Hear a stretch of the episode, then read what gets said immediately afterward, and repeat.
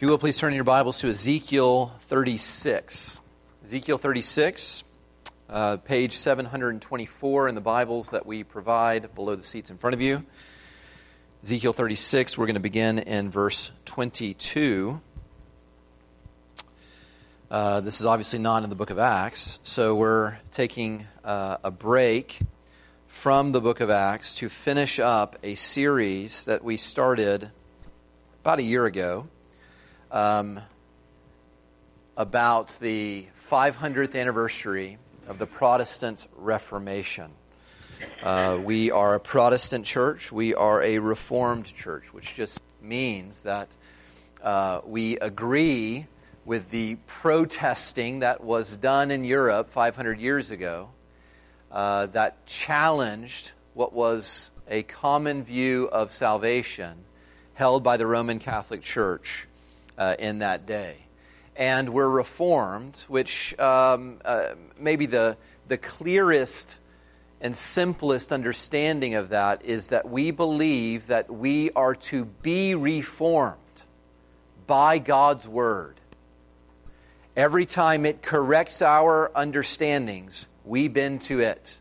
We don't impose what we think should be right on the Word. This, this uh, sermon is going to be a little bit different than just going through a passage then. We're going to go through several passages. We'll, we'll start in Ezekiel. We'll, we'll then move to the Gospel of John. If you want to have your hand in two places, you can do that now. And then we're going to go to other passages. This is going to be a theological sermon, which is just to say that we're going to go to passages of Scripture and try to learn what it's telling us about salvation. Now, when we talk about the five solas of the Reformation, the five, in, in Latin, the five alones of salvation, and how God has saved sinners. Uh, it, it, it is protesting not any individual Catholic or your friends who are Catholic or whatever. It is protesting, Protestant means it's protesting the official views of the Roman Catholic Church. Um, so I'm happy to be corrected about anything that I say uh, about what Catholics believe about salvation, but um, uh, I do think this is faithful to what they officially believe and to what Scripture then corrects in that. Um, last thing I'll say is just because we're a Protestant church does not mean we don't need to be reformed. Again, we need today, even if you don't identify yourself as believing about salvation what the Catholics believe about salvation. You need and I need to have our thoughts of salvation formed by God's Word. So today we, we finish that series and talk about how salvation is for God's glory alone. Let's pray.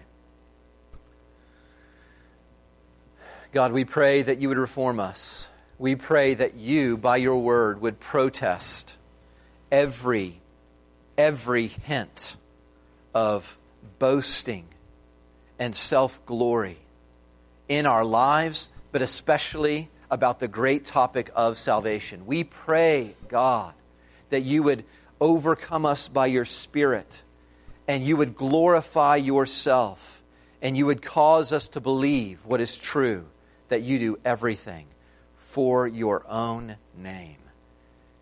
And that includes saving sinners. Oh God, we pray that you would work. In Jesus' name, amen. If you will, please stand with me as we read God's word to us this morning, Ezekiel chapter 36, starting in verse 22. I, I want these words to fall on each of our hearts and and see how it reveals ways in which our hearts are still recovering from our obsession with ourselves.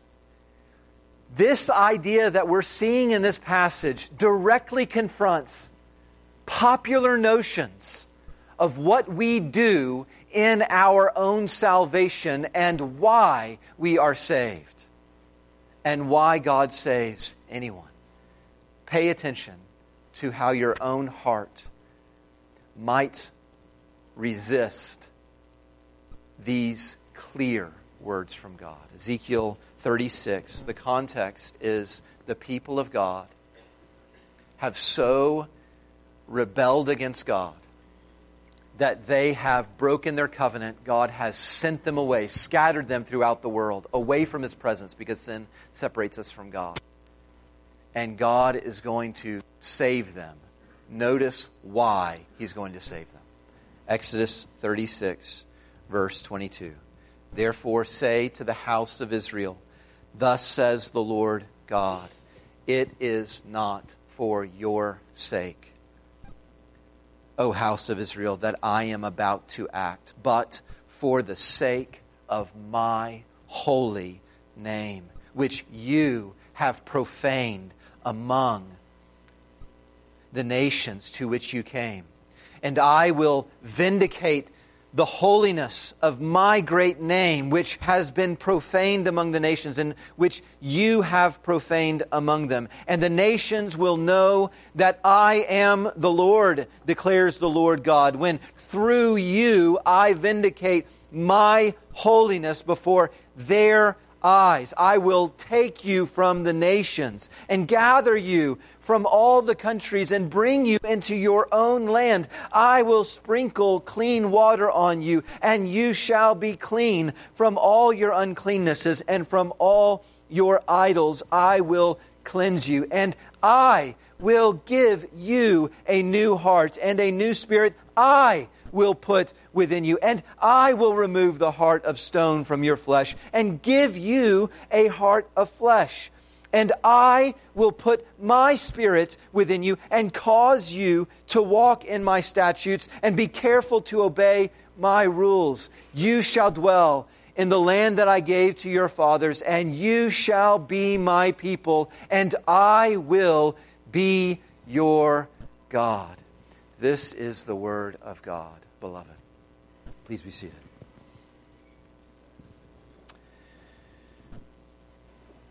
God saves alone so that he alone gets glory. God saves alone, all by himself. He leaves none of that work to us. He does it all by himself so that all the credit will go to him all the glory will go to him. That's why he does it that way. Three points for this sermon. Point number one we are saved for God's glory. We are saved for God's glory. One of the most difficult things about preparing to preach this sermon is disciplining myself to use only a few passages. If you were to start to look for God's commitment to his own glory in Scripture, it would be like looking for a truck on a Texas highway. They, it, they are everywhere, and God's glory, his commitment to his own glory, is everywhere in Scripture. From the beginning all the way to the end, this is a book that is about God's supremacy over everyone and over everything.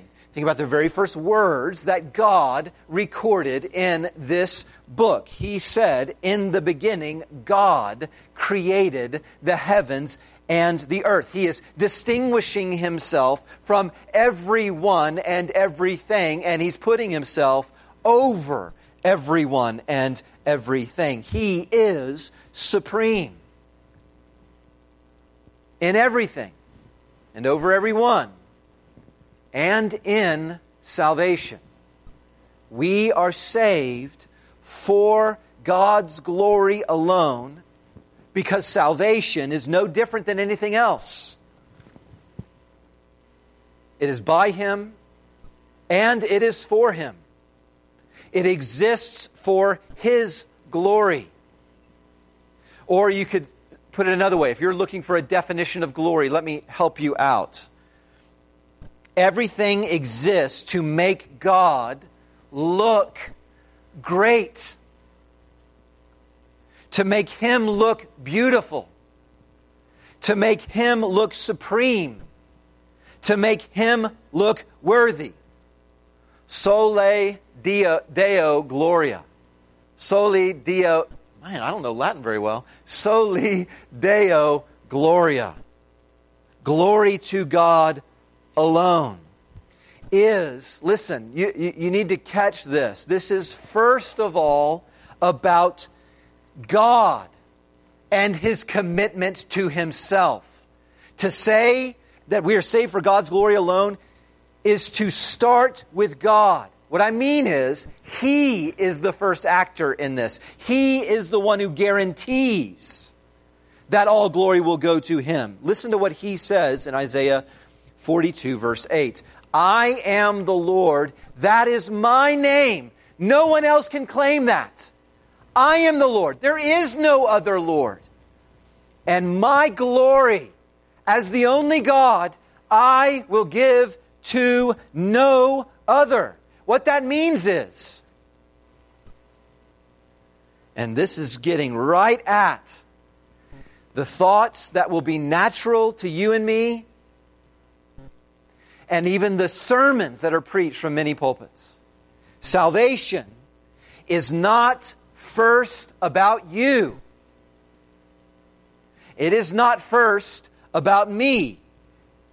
It's not about, salvation is not about God's love for sinners primarily. Salvation is not primarily about the wonderful way or the wonderful things that God does with those he saves. Salvation is first about God and his single minded commitment to guard his own glory and to grow the recognition of who he is as glorious throughout all the world. That is why he saves. And there is a way to preach the gospel, the good news of Jesus Christ, in a way that falls far short of this because it makes way too much of people. And it totally ignores everything we've just read in the promise from Ezekiel about salvation that God saves for God's sake. God saves for God's sake. Let this be known to you, my people. It is not for your sake, it is for my sake. Now, I heard a story recently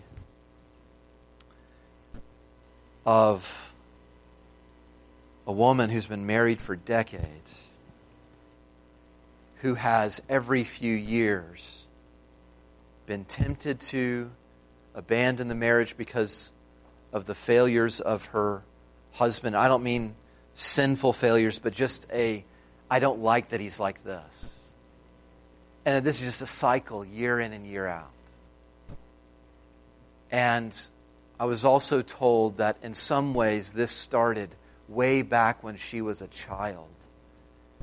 And she was known by her family and then by those outside of her family as being uniquely pretty. And it was almost like from a very young age, she grasped onto this idea that I'm special and people treat me as special and I can have whoever I want to have. And therefore, I don't need to put up with those who don't meet my standards. Now, when we hear that, I hope you're repulsed by that, by the kind of thing. And, and, and I also hope you see that in your own heart, how we are born with this condition to be absorbed with ourselves. Now, I want you to look at God in Exodus 36. What I want to point out is what he says you will do, what they will do, and what I will do. In salvation, who makes what contribution. Look at what you, the people who are saved by me, God says, you will do in Exodus, uh, Ezekiel 36 and verse 31. Then, after I save you, what is their attitude about what they brought to salvation? Verse 31 You will, this is your contribution, you will remember your evil ways and your deeds that were not good, and you will loathe yourselves for your iniquities and your abominations. It is not for your sake that I will act. I couldn't act for your sake. There is nothing appealing in you. Notice verse 33. We've heard it over and over. But verse 33, what God commits to, what He will do. I, on the day that I cleanse you from all your iniquities, I will cause the cities to be inhabited. In other words, I, I thrust you out of my, my land and your land so it's empty, it's desolate, it's a waste place, but I will bring you back. I will save you and give you this land. I'm the one who's going to do that. And then notice what they will do in light of this. The nations, the people who are not saved by God, what will they do? And what does this teach us about salvation? Verse 34. And when that land that was empty and wasted and ruined is, is then built up again, those who pass by that land will say something. This land that was ruined and desolate has become like the Garden of Eden. Verse 36 Then the nations all around the people I save will know that I am the Lord, that I was the one who rebuilt the ruined places, that I replanted that garden that was desolate. I am the Lord. I have spoken. I will do it. God is chapped in the book of Ezekiel because Israel has profaned his name. In other words, they've given him, their God, a bad name. Now, what is the difference between the nasty narcissism of people and the righteousness of God being single mindedly committed to his own name. What would be a vice for us is a virtue in God. It is repulsive, disgusting, when humans focus on their own fame. It is righteous when God does that. Why is that? Listen carefully. Why is it that you're told not to be proud and to pursue your own fame, but you're told that it's fine and right and the best thing for God to be pursuing his own fame and name and glory? Whether pursuing glory is right or wrong depends on the object. Is the object worthy of glory? That's the question. We were made for God's glory, to bring Him glory. So, bringing glory to ourselves is by definition a rebellion against why we even exist. And as an object of glory, we are unworthy. So, so wanting other people to think highly of us is wrong because they weren't made to think highly of us. They were made to think highly of God. So when we want them to think highly of us, we are sinning and we're asking them to sin. On the other hand, God is worthy of glory.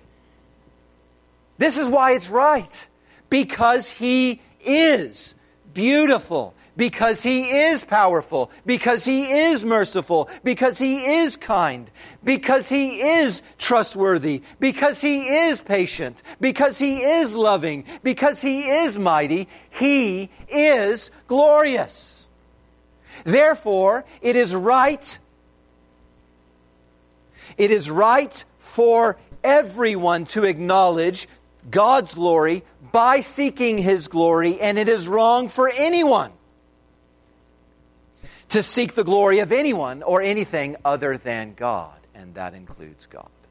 It would be wrong for God to do anything less than seek His own glory. Because He's pursuing what is glorious when He pursues His own glory.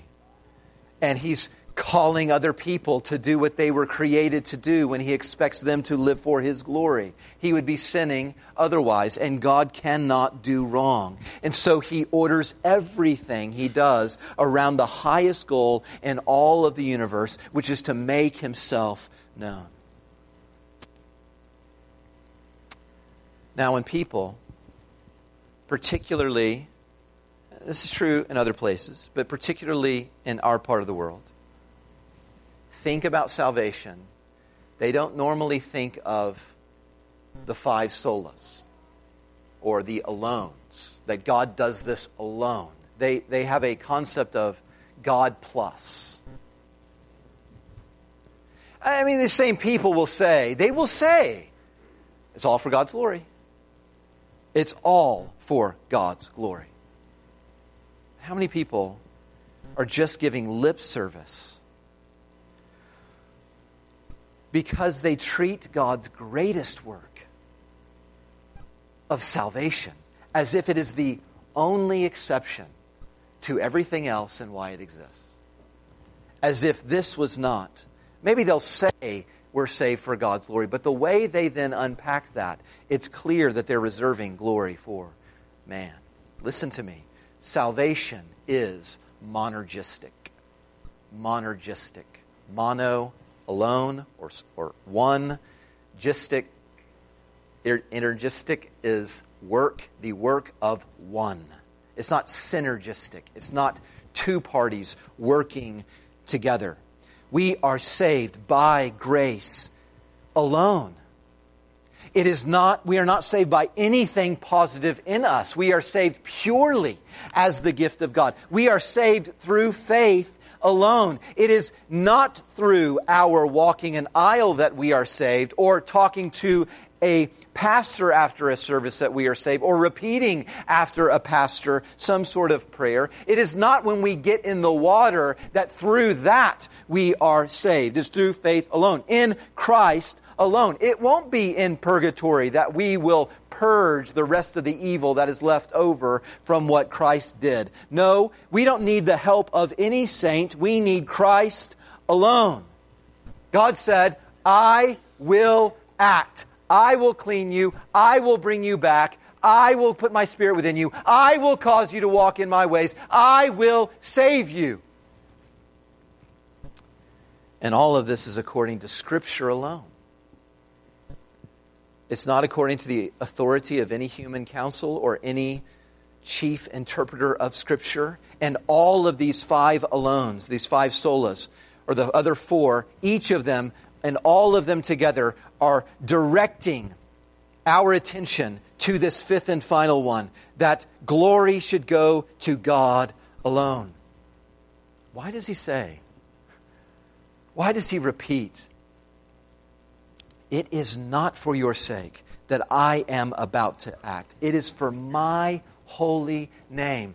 I'm doing this so that I would have a name that is set apart from every other. You have profaned my name. I will vindicate. I will take the name that you made bad and I will make it great again through my saving work so that the nations and all the world are going to know. That's why I'm doing it. It's not, first of all, for you. And yet, look at all the blessings that come to us. How can we argue? How can we think this isn't enough? I'm going to cleanse you. I'm going to be your God. I'm going to bring you home. I'm going to make you holy. But know this it's not for you, it's for me. God saves alone so that he alone gets glory. Let's turn to the New Testament in John chapter 1, and we will see that this is not just a promise from the Old Testament, that when salvation actually comes, because the Savior comes, we see that the Savior is all about God's glory as well. So, point number two is we have a Savior who is for God's glory. If we read on in Ezekiel, we would see how God's glory, though it had come to Israel alone, God's glory had to leave his people because of their sin.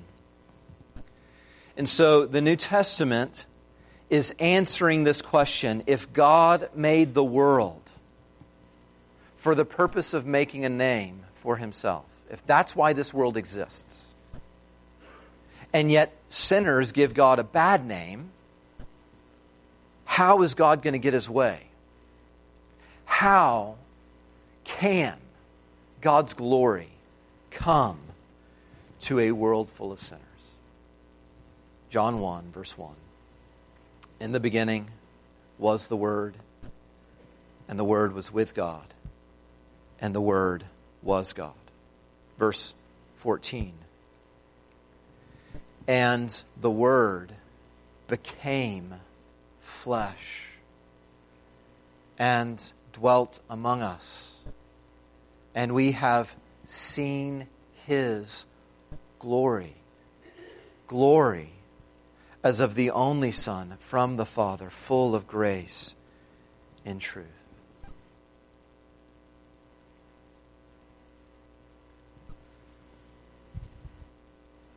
Can. The Old Testament says God's glory cannot dwell with sinners. And God makes a way in His Son. Glory, the glory of God, takes on human flesh so that he might deal with the sin that blinds us to God's beauty. so that he might deal with the sin that disqualifies us from the highest privilege of our existence, which is to bring honor to our God, which we never would have because of our sin. In order for that goal of God to glorify Himself, to, to be met, God has to deal with sin, and He deals with sin. In order to do all of that promise in Ezekiel 36, He's not going to do it from a distance. Glory takes on the flesh of humanity and comes and lives with these sinners.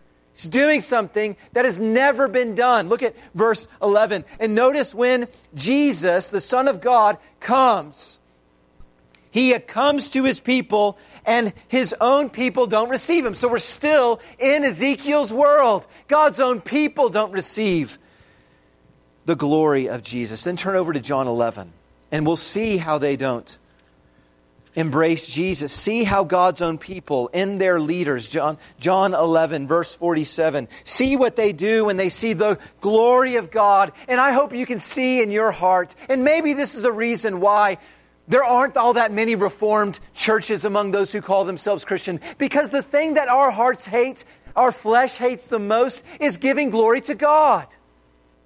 It's admitting that we need to be saved.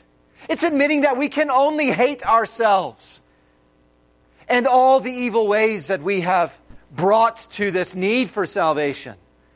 Look at the way humanity and God's own people responds when the glory of God appears to them in Jesus. Chapter 11, verse 47 the chief priests and the Pharisees, they get a group of leaders together and they say, What should we do? This man is performing many signs. If we let him go on like this, everyone's going to believe in him. The Romans are going to take away our place. One of them Caiaphas, who is the high priest, he's the one who offers up lambs. He's the one who goes into the Holy of Holies. He's the one who offers blood for the people. He speaks up and he says, You don't know anything, nor do you understand that it is better for you that one man should die for the people, not that the whole nation should perish. In other words, we can't let people go on believing in him. We're not going to let it get so far that the Romans come in and take our place. We're going to kill him. And that will be better. That, will, that way the people of God can go on being the people of God. Wow. Totally blind in this sin. Verse 51, he didn't say this of his own accord. In other words, he didn't really understand this. But he was high priest. And he was giving a prophecy he did not even understand that Jesus would die for the nation. Not only for the nation, but to gather in the, into one the children of God who were scattered abroad. So they made plans to put Jesus to death. And while they're making plans to put Jesus to death, Jesus, as God, knows what they're doing. And in his glory, look at what he says in chapter 12, verse 27 Now is my soul troubled. And what shall I say? Father, save me from this hour, but for this purpose I have come to this hour. Father, glorify your name in what I do in this hour. Don't save me from this hour because I haven't come to be saved from this hour. I've come to this hour to glorify your name. And then a voice from heaven, surely the Father himself answers, I have glorified my name and I'm going to glorify it again in what you're about to do. When Jesus is facing the fact that this high priest Caiaphas is going to offer him up, so to speak, as a sacrifice for sins, when Jesus is facing this reality that he, in order to achieve all that was promised in Ezekiel 36, in order to save anyone, in order to fill the world with his name's with the, with the glory of God's name, in order to vindicate the bad name that these people of God gave to God because they hate God and they hate what He wants. In order to do all of that, Jesus has to bear on His own shoulders, through His own blood, the wrath of God for sinners on a cross. And that troubles the soul of Jesus, but he doesn't shrink back because his heart is troubled. This is his hour. And notice when Jesus says, Am I not going to face this hour? No, I'm going to face it to glorify you, Father. Glorify your name through what I'm about to do on the cross. And the Father says, I will glorify it. In other words, the Father does not spare his Son. The Father does not say, I'm going to save you from this hour. The Father says, You go and die for my name. And I will do everything I've promised to do with what you do in death. Martin Luther, in the midst of the Protestant Reformation, said, It is not, for, it's not enough for anyone to just recognize that God is glorious when, he's, when we see him as being majestic. You don't know God's glory at all until you see the humiliation and the shame of the cross.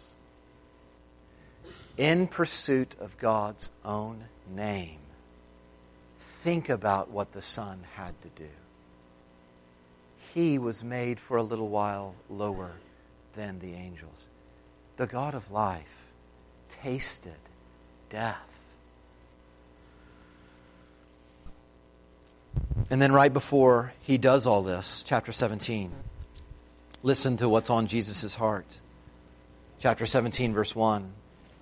Jesus lifts up his eyes to heaven and says, Father, the hour has come.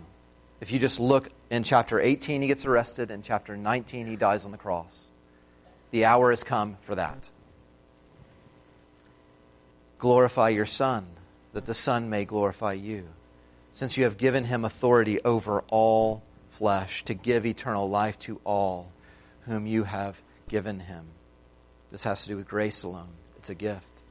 And this is eternal life that you know, that they know you, the only true God, and Jesus Christ, whom you have sent. It's through faith in Jesus alone that we come to salvation, which is knowing God. I glorified you on earth having accomplished the work that you gave me to do. And now, Father, glorify me in your own presence with the glory that I had with you before the world existed. Listen to what Jesus is saying. Jesus says, I entered into time. Out of eternity, I entered into time so that I could get an hour. So that I could glorify my Father by suffering. And he describes it as that is what finishes the work that God sent him to do suffer. And then he says, After I'm done suffering, will you bring me back, back into your glory? God raises Jesus from the dead. And then he ascends into heaven and he returns to glory through his suffering. On the other end of death, having defeated death so that he can cleanse sinners of all their sins and bring people to God. What excuse do you have? What excuse do you have? What charge would you bring against this God? This God, who you may be tempted to feel is sinful because he seeks his own glory, look at how he does it. He dies for the guilty. He takes the hell that we thoroughly earned so that He can give us the heaven that we would never have otherwise. So that He can cause us to live, so that we can know the God we were made to know. So that we can know Him as a loving God and a merciful God and a sacrificial God. Do you have any excuse not to devote your life to this God? There is no reason that is valid for you to go on living your life for yourself. Live for this God. Turn from your sins and trust in Him and be brought into the presence of God and the knowledge of Him.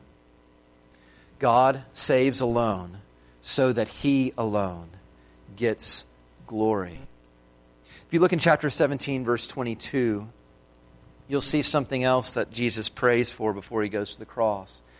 The glory that you have given me, Father, I have given to them, my disciples. I've given the glory you gave to me to my disciples, that they may be one even as we are one. The God who will not give his glory to another happily gives glory to Jesus because Jesus is God, and so that's right. And then the Son of God shares his glory with those who love him. Now, how is that not a threat to God's glory alone going to him? Point number three the saved are glorified for God's glory. The saved are glorified for God's glory. Let me just walk you through three explanations of how God glorifies himself by sharing his glory with those he saves. Three explanations for how it is that God is actually bringing glory to himself when he shares his glory with those he saves. Number one, we were created for glory. That's what Hebrews 2 told us, picking up on Psalm 8. David said, God, you are glorious, and you have crowned humanity with glory. You are glorious, and you have made humanity in your image. And in that way, you have shared your glory with humanity. So, what this means is we were made for the purpose of showing the world, like an image, like a mirror, like a reflection, who God is in His glory. Everything we do was for glory in the sense that we were to glorify God. Number two, we fell from glory. That's what Romans 3 says, right? We all have sinned and fallen short of the glory of God. Whenever Adam sinned, he fell short of the glory he was made for. This is going to explain how God will not share his glory, and yet in some way he does share his glory. Listen, we share God's glory only to the degree that, to the degree that we live for God's glory. That's what it means to share his glory, to live for his glory, is to live under him. So, when we sinned, we fell short of that glory. When Adam refused to live under God, to submit to God, he and then we in him fell short of that glory. So there is a glory that God will not share. It belongs to him alone, and that is supremacy. He is supreme. He will not share his supremacy with anyone. We live glorious lives like mirrors. That's how we live glorious lives. We are not beautiful or worthy or glorious on our own. We reflect our subjects. We share glory in the sense that we reflect it when we acknowledge God's glory as the supreme one that we live all of our lives for and in submission to. So sin shatters the mirror. Number three, we were saved for glory. We were created for glory. We fell for, from glory in sin. And then there's a restoration of that creation purpose. We were saved for glory. That's why Hebrews says we don't see glory right now in humans. We see Jesus crowned with glory because of his death, but he is bringing many sons to glory. What is he doing? When Jesus died for the sin that shattered the glory that God intended for a people who lived to honor him, Jesus' death saves us by bringing us to that glory. God glorifies himself by glorifying us. In that sense, he, he, he, he returns us to that position where we happily live under him and do everything we can to show what he's like. That's what it means to be glorified. God saves alone so that he alone gets glory. This is how he's glorifying himself by doing something in sinners. Look at what God has done in making a people who see real glory and who live for it.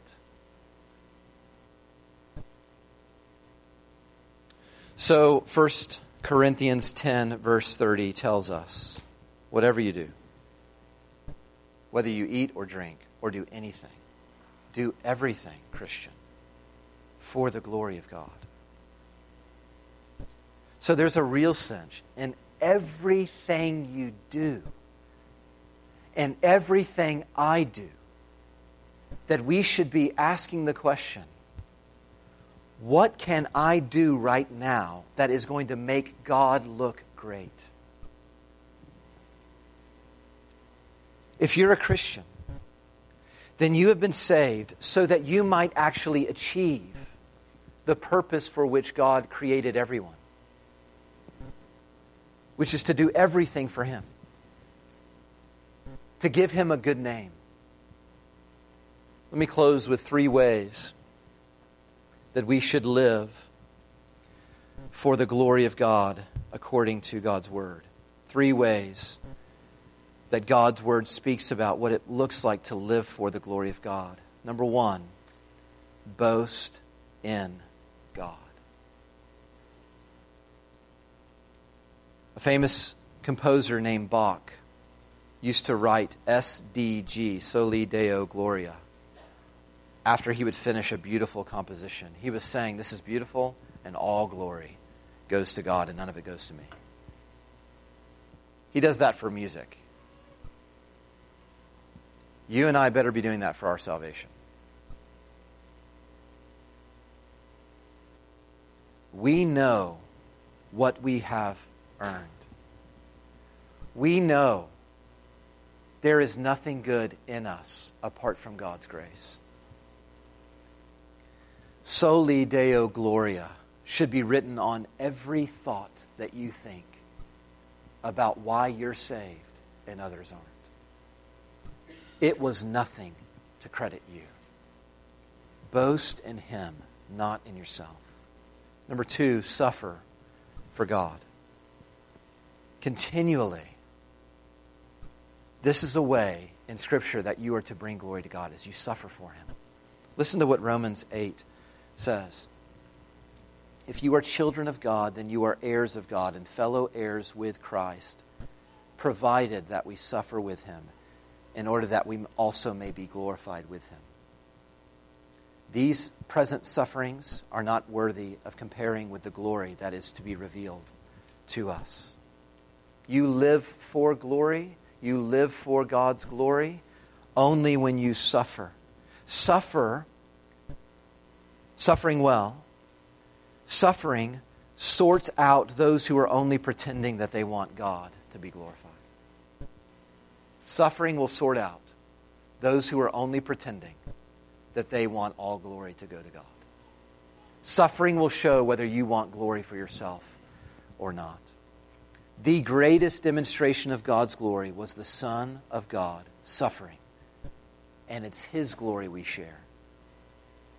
We show that God is supreme in worthiness only when, only if, we suffer in a way that we are convinced that God is worth even this pain. Number three, finally, wait for God. Wait for God. To what First Peter, a book all about suffering and how that sorts out those who are truly Christians.